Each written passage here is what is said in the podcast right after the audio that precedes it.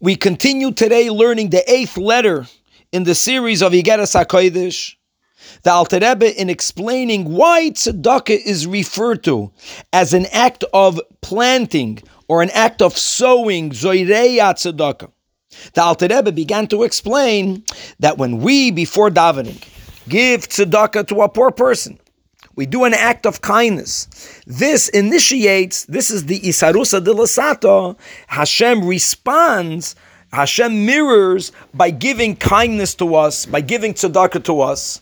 And what is the kindness and tzedakah that Hashem performs for us? That's the possibility, that's the potential that we should mamish, that we are able to experience godliness, so to say, to see God's face specifically while we are davening. So that potential is only there as a gift that is initiated by us. And today the Alter Rebbe asks the following question. The answer will be in tomorrow, Shiur Tanya. So let's articulate the question. This whole concept of Isarusa de la Sata, Isarusa de la Ela, the whole concept of Mida Keneged Mida, that when we initiate something, when we do an action, Hashem responds in kind. So let's focus on the words in kind. In other words, uh, the Chazal tell us that that with the same measure that man mets out towards others, right? Ba.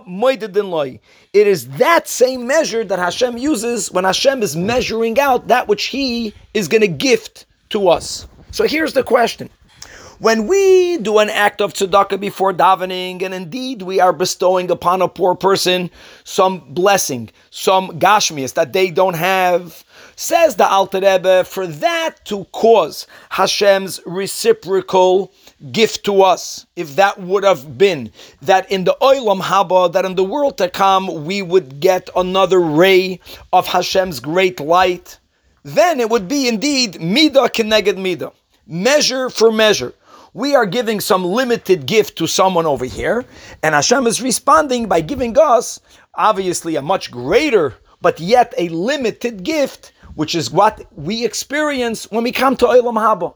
As over there in the world of the souls, all of us, according to our Avodah, while we were alive, we merit to understand and to bask in the glow of a ray of a limited expression of the Shekhinah. However, we learned yesterday much more than that. That ani b'tzedek panecha. That what really could happen is that we are open now, and there's the possibility of us mamish seeing the face of God. In other words, there's a possibility, especially during davening, for us to have an experience not with only a ray of godliness, but to mamish experience the Ein Sof, halavai, halavai that we should have that experience. But all of us become worthy of, and we become open to having that experience because of our act of tzedakah. So asks the Alter Rebbe, it's not measure per measure. That which we are now able to receive in return is infinitely greater from that which we gave to a poor person. So how do you explain the concept of midah keneged midah when Hashem's reciprocal gift appears to be something infinitely greater of that which we did? That's the question that will be answered, God willing, in tomorrow's Shiur Tanya.